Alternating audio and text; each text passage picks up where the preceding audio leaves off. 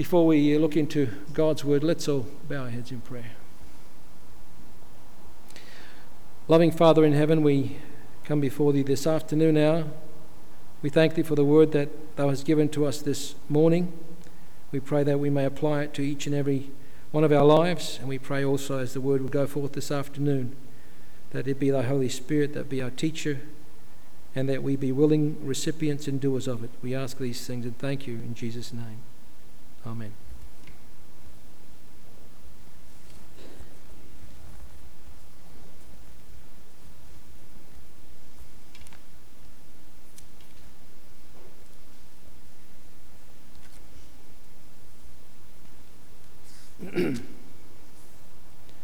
Dear ones, with the Lord's help, I'd like to read from um, the book of Matthew, the Gospel of Matthew, chapter 7, a few verses the book of Matthew, chapter 7.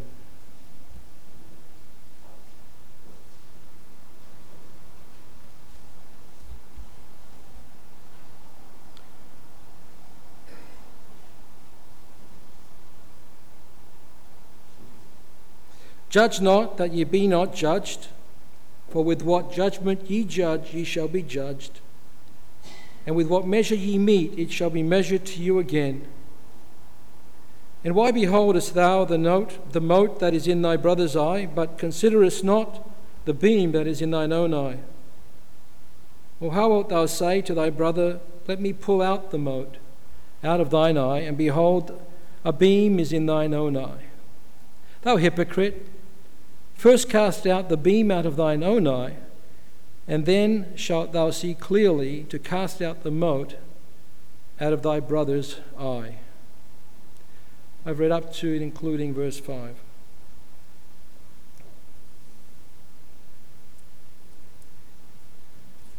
These were the words of our Lord and Saviour, Jesus Christ.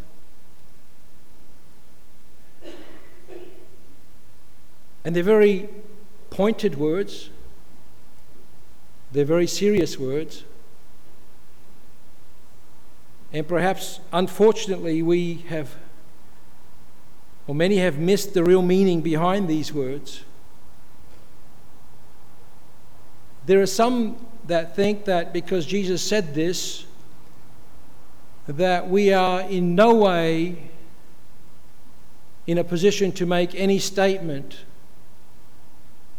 on the actions of others. After all, it says, don't judge. Yet we see in other places, in John chapter 7, that Jesus says, Don't judge according to the outward appearance, but judge righteous judgment.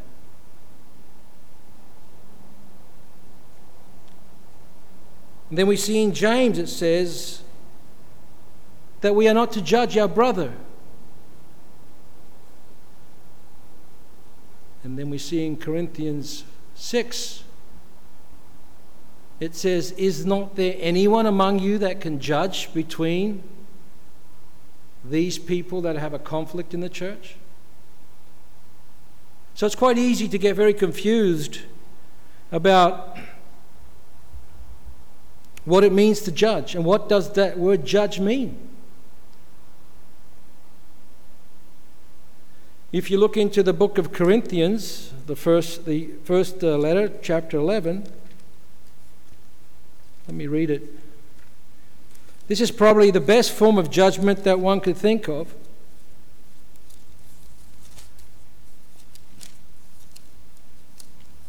First Corinthians chapter 11, we all know this chapter, at least half of it, the, la- the latter half, is speaking about the Lord's Supper and how people should approach the Lord's Supper.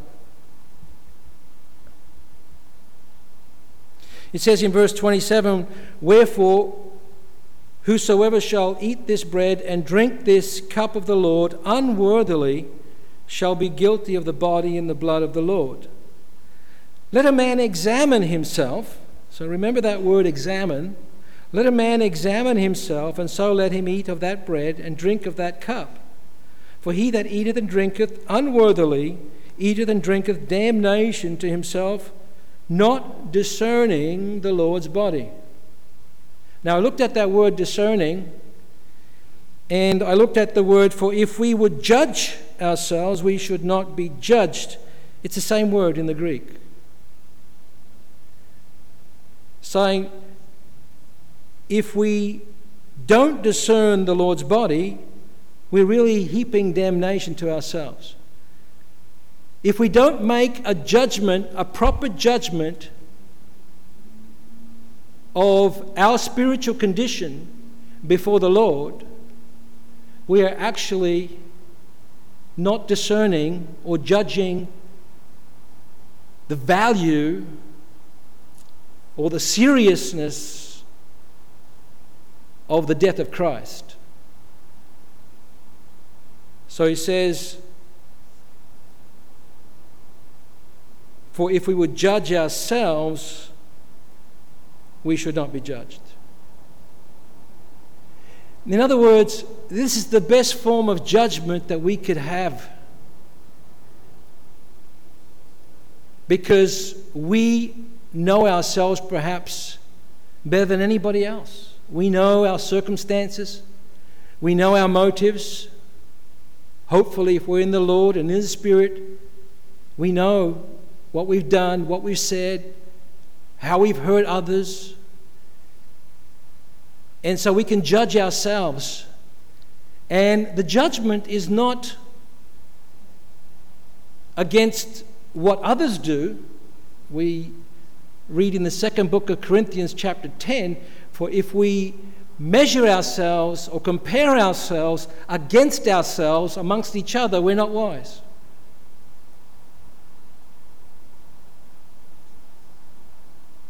I remember watching a, uh, some video about two children in the class, and, and the one child was writing a test and writing something down, and the little child was looking over and copying everything that that little child there had, and then she rubbed it out, and he rubbed it out. He was doing exactly what she was doing. She was in error, and he became in error because he was copying her, imitating her, comparing himself to her. So when we judge ourselves, the scripture says,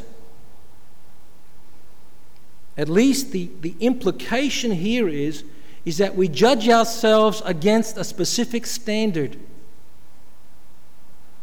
In 2 Corinthians 13, a well known scripture, I believe,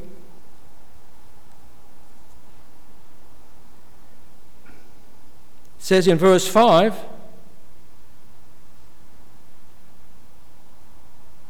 Examine yourselves whether ye be in the faith.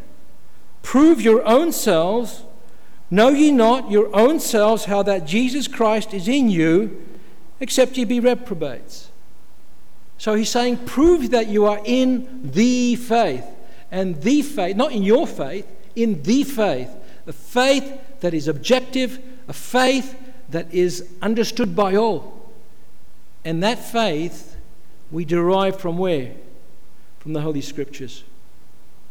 So when we compare ourselves against the Holy Scriptures, we are really doing the wise thing as opposed to comparing ourselves with others. It's very easy to fall into a trap when we compare with ourselves with others. So 1 Corinthians 11 is speaking about a standard, and that standard is judging ourselves that we be not judged with the world when we compare ourselves with the Word of God. Am I in the Word of God? So that's the safest time to judge, the safest way in which we can judge, and that is judging ourselves. You know, David, I think, was it Psalm 139? He said, Search me, O God,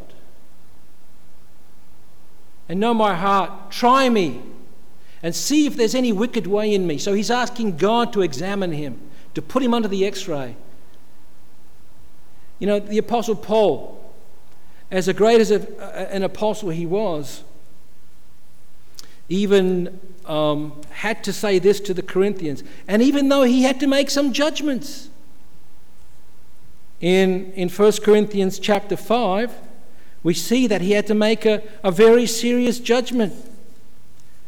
There was a man that was sleeping with his stepmother, that was committing a very heinous crime that, that not even the Gentiles, it was not even named among the Gentiles that he was having his father's wife.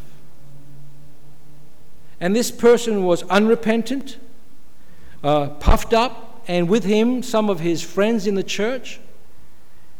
And so Paul says, the apostle, I've already decided what I should do.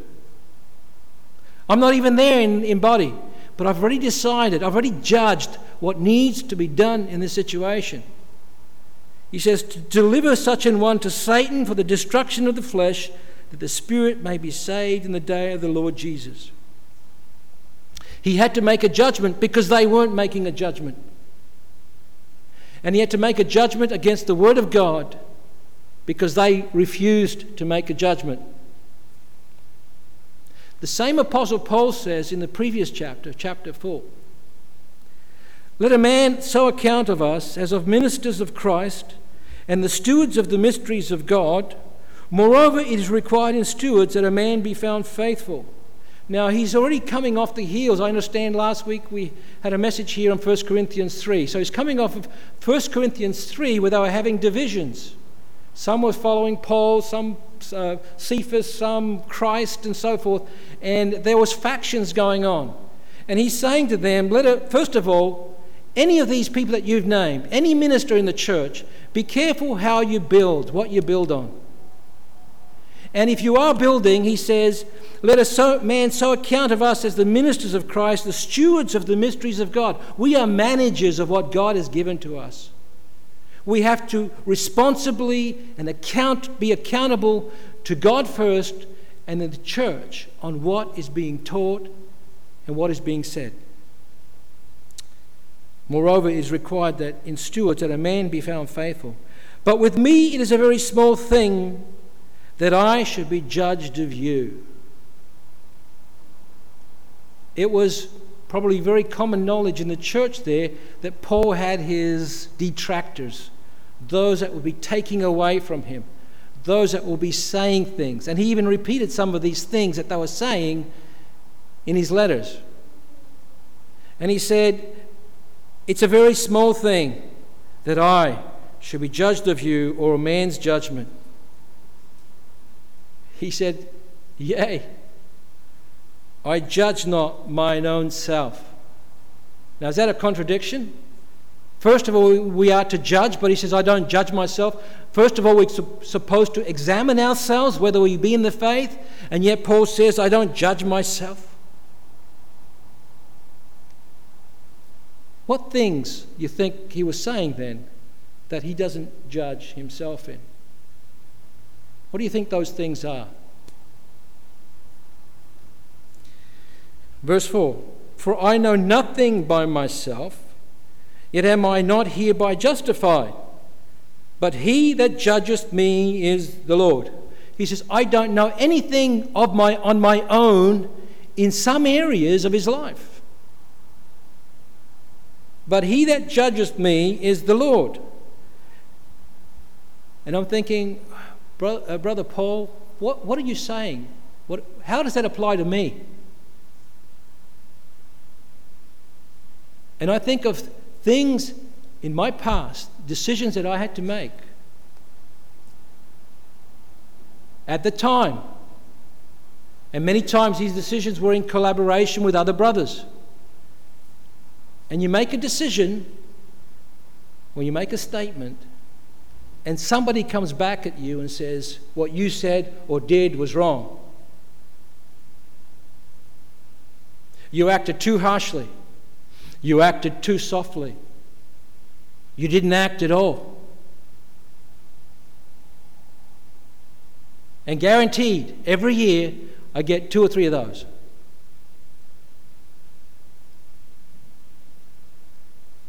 The funny thing is, the funny thing is, is that the people that are making statements like this Many of them don't even know the facts of the situation involved. Oh, they've heard a few things, but they don't know the whole picture. They don't know all the details that we have known. And so then people judge our actions. And in this situation, I think, yes, Lord, that's exactly what Paul is saying here.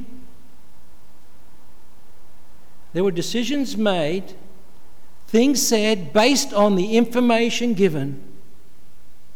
And when people start to question your actions and your decisions, you begin to doubt a bit. You say, No, I, this is how I understood it. This is how I meant it. And this is the decision I made.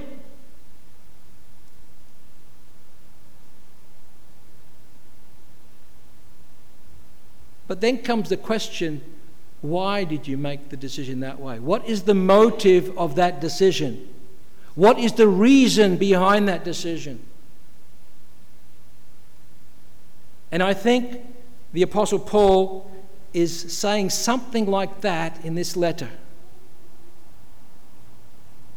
He came to the Corinthian church, and you will, you will, listen, you will see in, in another place, he says, I was among you in fear and in trembling, fightings without, fears within. Because of the perhaps the, the anticipated response from the members in Corinth. Will I do the right thing? Did I do the right thing?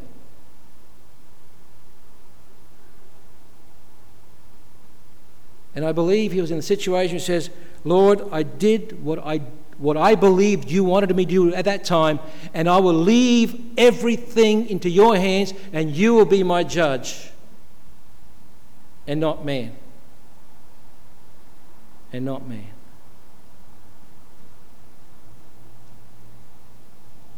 The one thing that differentiates between righteous judgment and the judgment that Jesus was speaking about,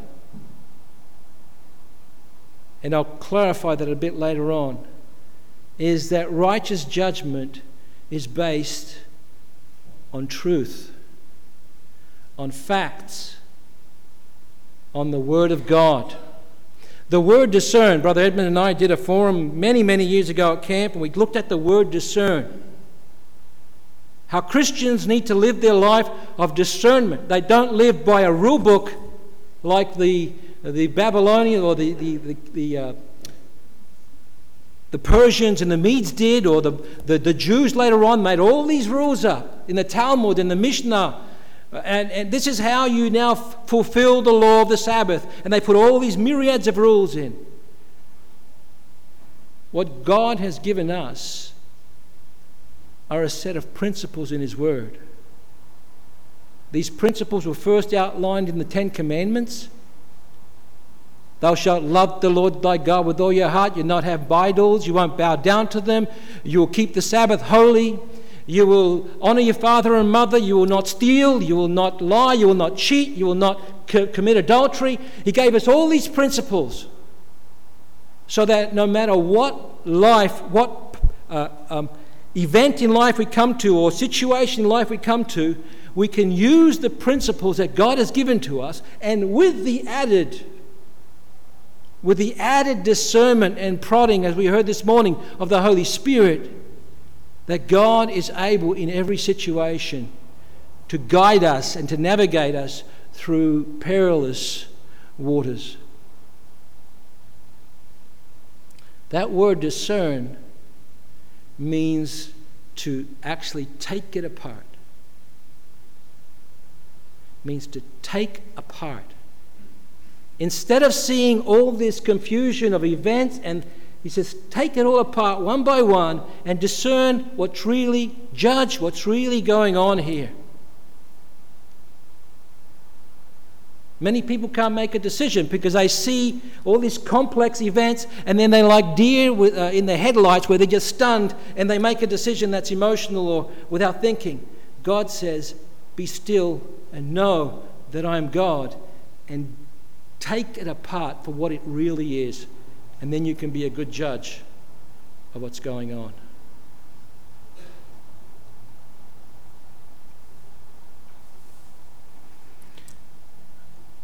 Jesus said, Judge not, that ye be not judged.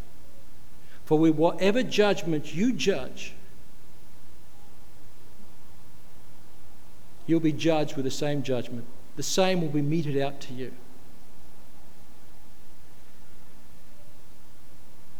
There's a, an Old Testament account of Judah. Judah, his wife died. He was a widower. He also had three sons. The first son was Onan, married a wife Tamar. He did wickedly in the Lord's sight. The Lord slew him. Judah gave him then Ur. And, or oh, sorry, the other way around. Gave him uh, uh, Onan, I believe, the second. Uh, he was supposed to take seed, give seed to the, to the wife. He went and spilt his seed. God killed him. Then along comes the youngest one.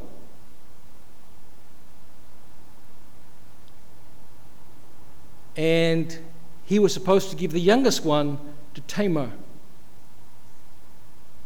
Now, Judah was a bit reluctant because two of his sons died, being the husbands of this woman Tamar.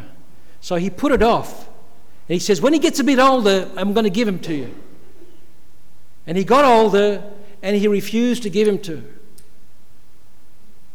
So she takes the law into her own hands, says, I'm supposed to be getting the seed from Judah. I'm going to decide how it's going to happen now. So she hears that Judah is going to a place to, to, where the sheep were being sheared, and she intersects him on the way, dresses up like a harlot, and he being now single, sees her there, and he goes in and commits this sin of fornication. And she said, What are you going to give me? Before or after? What are you going to give me for this act now? I'm going to give you uh, a goat for what you've done. Says, Well, how, how can I have a surety for that? She took his bracelet, his staff, and signet as proof. She becomes pregnant. He goes back. She goes back. Sometime later, he gives the, the, um, the sheep or the goat to, to, to take her back to her as, to, so he can get his stuff back his signet, his bracelet, and his staff. She's not there. Then they find out that Tamar's pregnant. When Judah finds out, he says, Kill her. We can't have that dishonor in our house. And then she presents the evidence. Who was it that made her pregnant?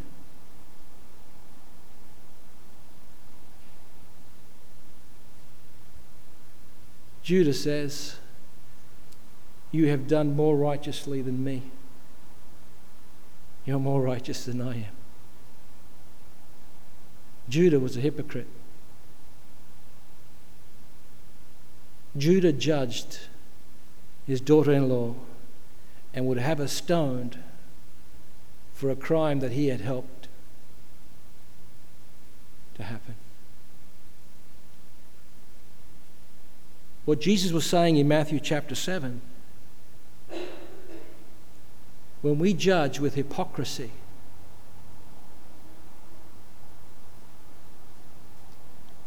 when we judge others because we think that what they are doing is wrong, yet we would do something similar, a different color, a different uh, texture to it, but it's not what I did.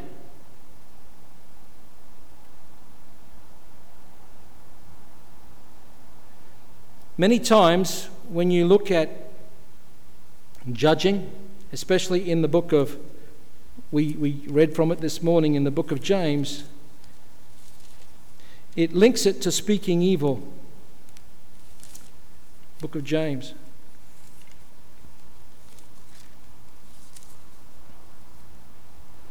Chapter 4.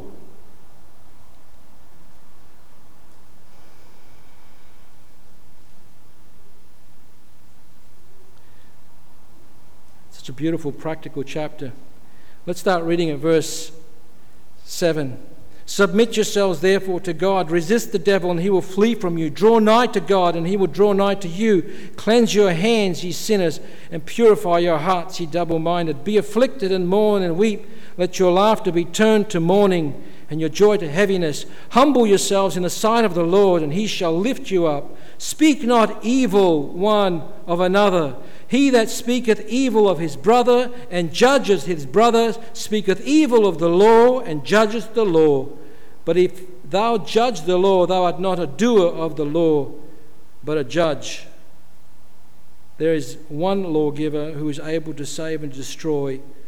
Who art thou that judgest another?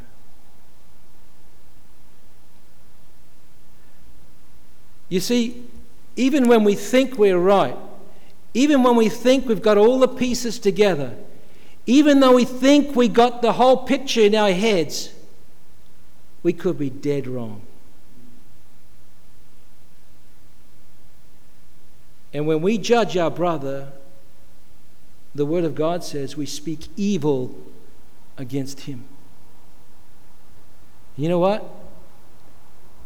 I've been guilty of that. I've been guilty of that.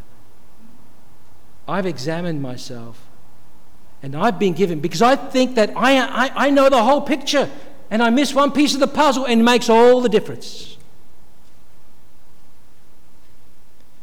It makes all the difference.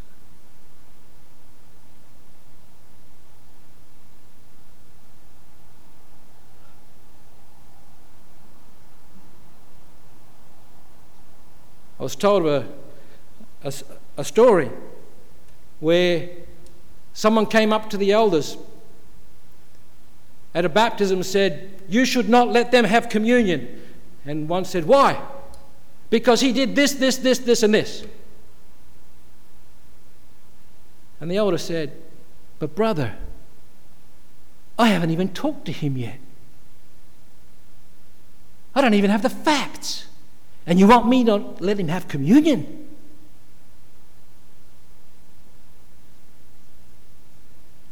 the Bible says when you have communion, examine your brother, right? No, it's examine yourself. Examine yourself. Take the beam, this big beam, that's a beam right there. Take the beam out of your own eyes then you can see clearly to see this, the little dust particle in your brother's eye. Jesus is saying, don't judge hypocritically. Don't judge without the facts. Matthew 18 tells us how to judge. Matthew 18 says, If your brother trespass against you, bring one or two others with you so that in the mouth of two or three witnesses every word may be established. Every word may be established. Two or three words missing could make a whole difference. If he refused to hear you, first you come alone, then with his two or three witnesses, then if he refuses to hear them, bring him before the church. Make it objective so everyone can hear. If it's a real problem, if that problem is so big that you want that brother to be dealt with, and by the way, the tone of that Matthew 18 is not, I want to get revenge. The tone of, the tone of that brother is, I want to have peace with that brother. I want to live in unity with him. I approach that brother in love. Ephesians 4 talks about the building up of the body of Christ, and it says, How do you do it? By speaking the truth in love. Not in criticism, not in talking down, not in putting down, but objectively with all the facts. Even when they were trying Christ, one says, doesn't the, doesn't the law require that we first have to hear everything before we make a judgment?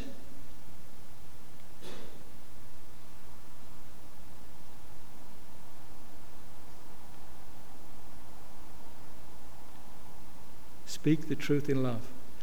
Yes, brothers, yes, sisters, there is a way to deal with difficulties in the church. And the way has been given to us very clearly, step by step. But when we make comments and suggestions and accusations to others behind their backs when they're not there to defend themselves, the Bible calls that speaking evil.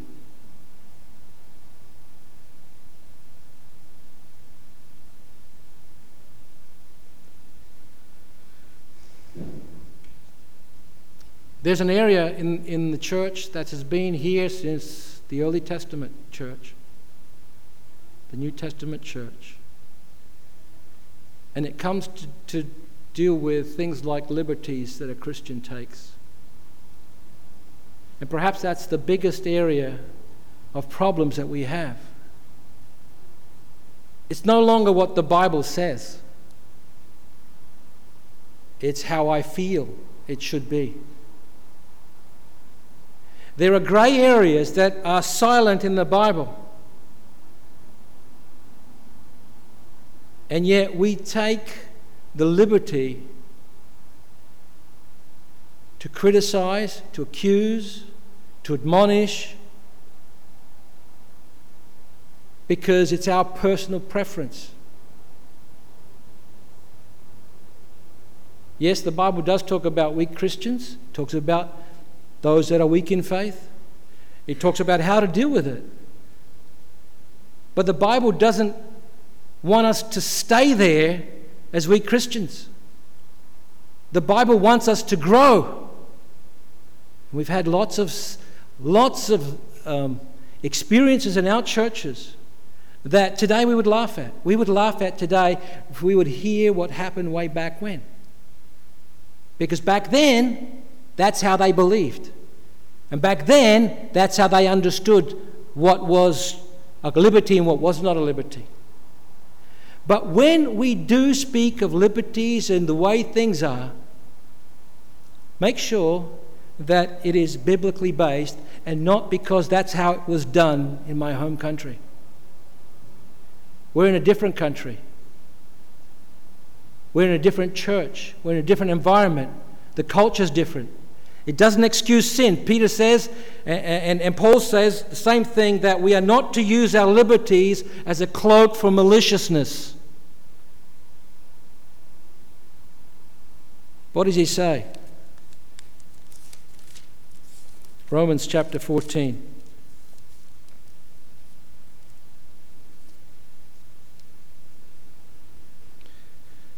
Starting at verse 9 For to this end Christ both died and rose, and revived that he might be Lord both of the dead and the living. But why dost thou judge thy brother? Or why dost thou set at naught thy brother? For we shall all stand before the judgment seat of Christ. For it is written, As I live, saith the Lord, every knee shall bow to me, and every tongue shall confess to God, so that every one of us shall give account of himself to God. Let us not therefore judge one another any more, but judge this rather, that no man put a stumbling block or an occasion to fall in his brother's way. I know and am persuaded by the Lord Jesus that there is nothing unclean of itself, but to him that esteemeth anything to be unclean, to him it is unclean. But if thy brother be grieved with thy meat, now walkest thou not charitably.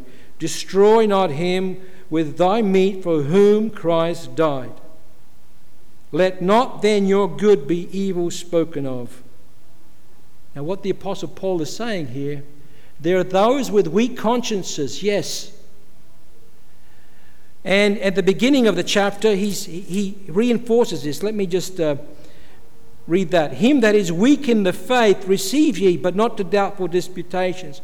For one believeth that he may eat all things, another who is weak eateth herbs. Let not him that eateth despise him that eateth not. This is going two ways now.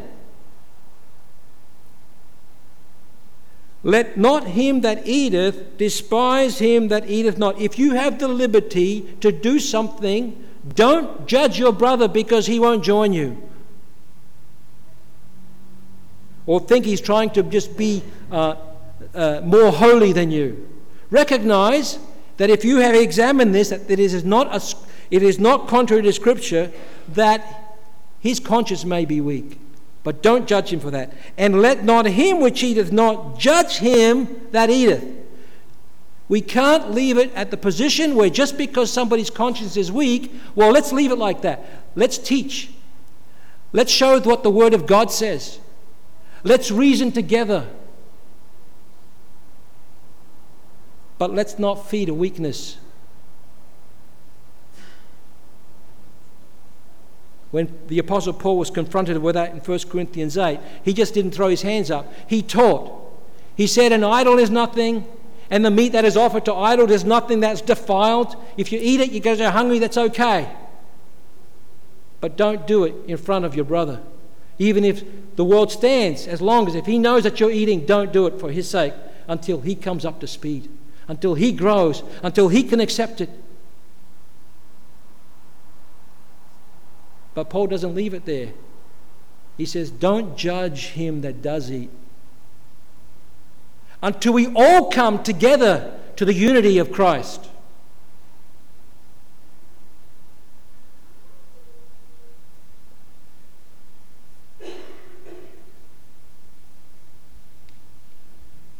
Don't we have the same thing today?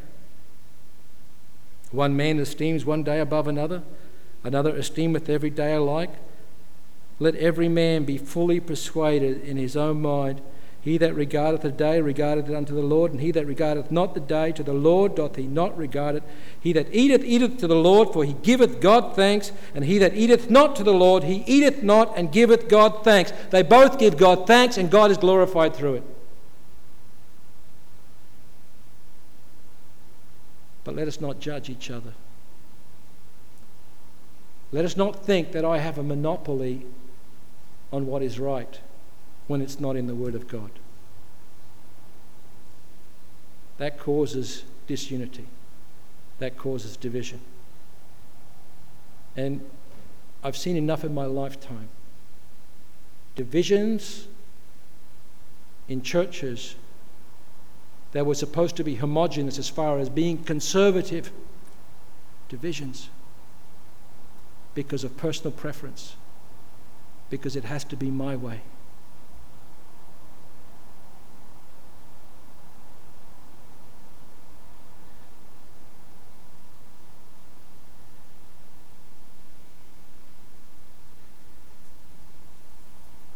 Matthew chapter 7, and I'll finish with this.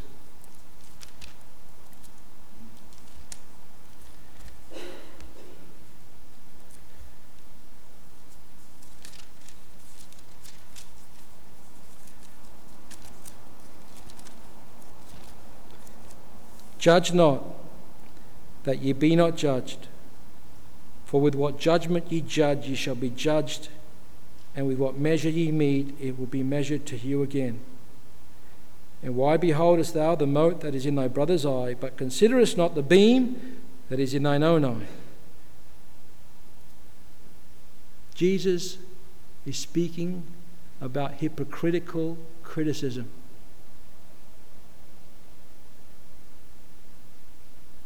We have to judge righteous judgment. But hypocrisy is not because I'm not consistent with your understanding. Hypocrisy is whether I am not consistent with my own professed understanding. Big difference. I was in a church once, and this church was at a point of division.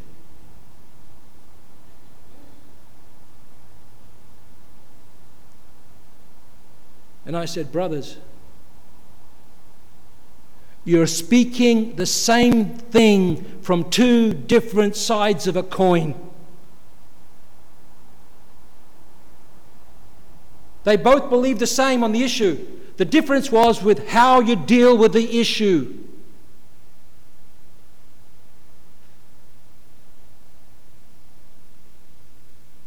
And that's what we have many times. We believe the same thing, But how do we deal with the issue when it is violated? Makes all the difference.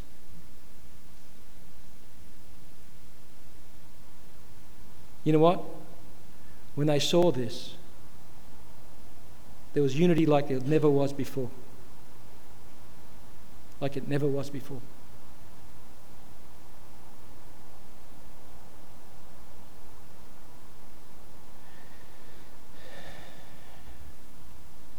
My prayer is that we take this very seriously, that we don't take crack shots. Crack shots, like snipers, does not build the church up. When I make an irresponsible comment about somebody, they just cause hurt and injury. If it's a real problem, the Bible says, go through Matthew 18.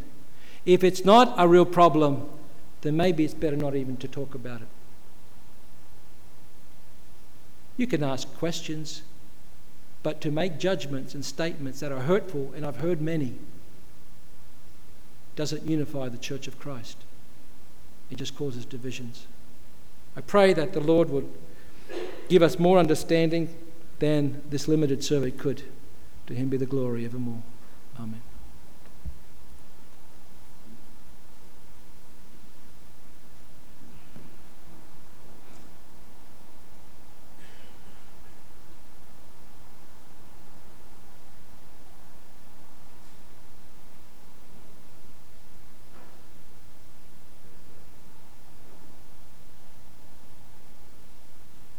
brother find the hymn, please?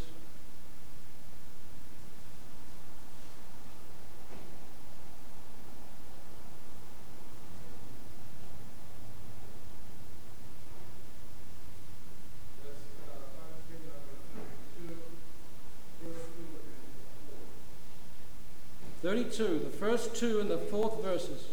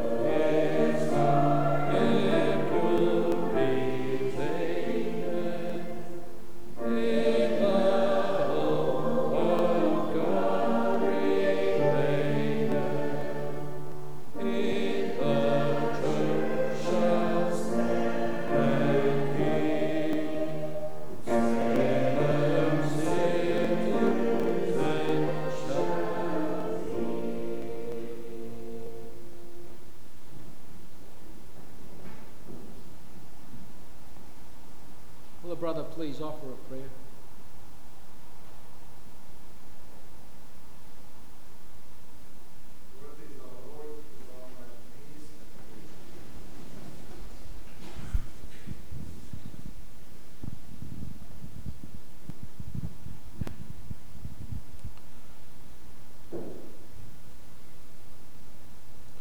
O dear Heavenly Father, who reign in heaven above heavens, who even this afternoon hour are looking upon the valley of this earth, is there anybody seeking thy face? We want to praise thy name, dear Heavenly Father, since we recognize your Master's hand in our lives. You, the one who created us and created everything that we see and we don't see, created the heavens and the earth, created all the living creatures and ourselves. And now, dear Heavenly Father, you call us to come and see ourselves in the mirror of thy holy word. And oh, how humbled we all must be. Recognizing ourselves and our transgressions and our faults and our hypocrisy, dear Heavenly Father, because Thy Word is perfect and wise. And we, so many times, found ourselves being evil to ourselves and the others. So, being humbled ourselves, we pray to Thee, dear Heavenly Father. Don't give us the measure based on our weaknesses, but upon Thy grace, you judge us, dear Heavenly Father. Because if we were not looked upon through our Savior's eyes and His interceding prayers, we would fail all miserably. So be merciful unto us. And, uh, dear Heavenly Father, give us the full measure of thine faith that we can grow so it become better, that we can grow in unity and uh, be wise stewards of thine church and thine word and thine mission here on this earth to count our hours and our time wisely because the end is near our end might be even nearer than that. And uh, we would be all just but wise to use it wisely, to share love and compassion towards each other, to share thy love. Because you said that's how the people, that's how this world will see that you are my disciples by the love that you have amongst each other yourselves. So we know, dear Heavenly Father, that we cannot by ourselves, even the best intentions, we cannot do it by ourselves. We do pray that you will give us the good portion of the Holy Spirit to dwell amongst us, to teach us, to guide us, to make us discern our own actions and actions of the others so we can travel together without harming each other, but instead loving and encouraging each other on this travel. Because we know, and you said that, this is the narrow path, and the few are finding this path and taking this path. And there is a, a wide one that many, many take and many go. That wide one. So, also, as we heard, Satan is strong and Satan is persuasive sometimes, and we again cannot do anything on our own to resist his fiery trials. But yet again, we dedicate ourselves. We ask and plead for thy guidance, for the Holy Spirit to dwell with us and give us that sometimes, as we heard this morning, we can be still. We can put aside the busyness, busyness of this world and have a ready ear to hear that still and small voice of the Holy Ghost that comes to us and help us to discern. We have the principles and we know that.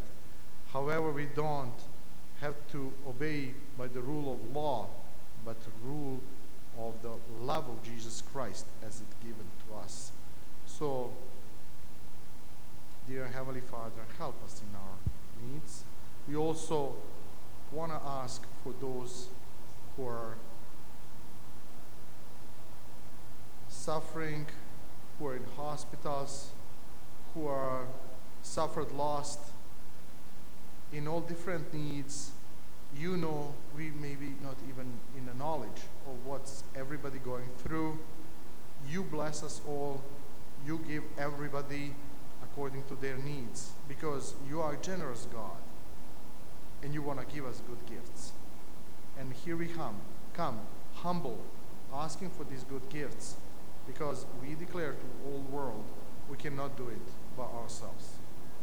Be with us and stay with us, not only now, but forevermore. That's what we pray, that's what we ask in the name of our Lord and Savior, Jesus Christ.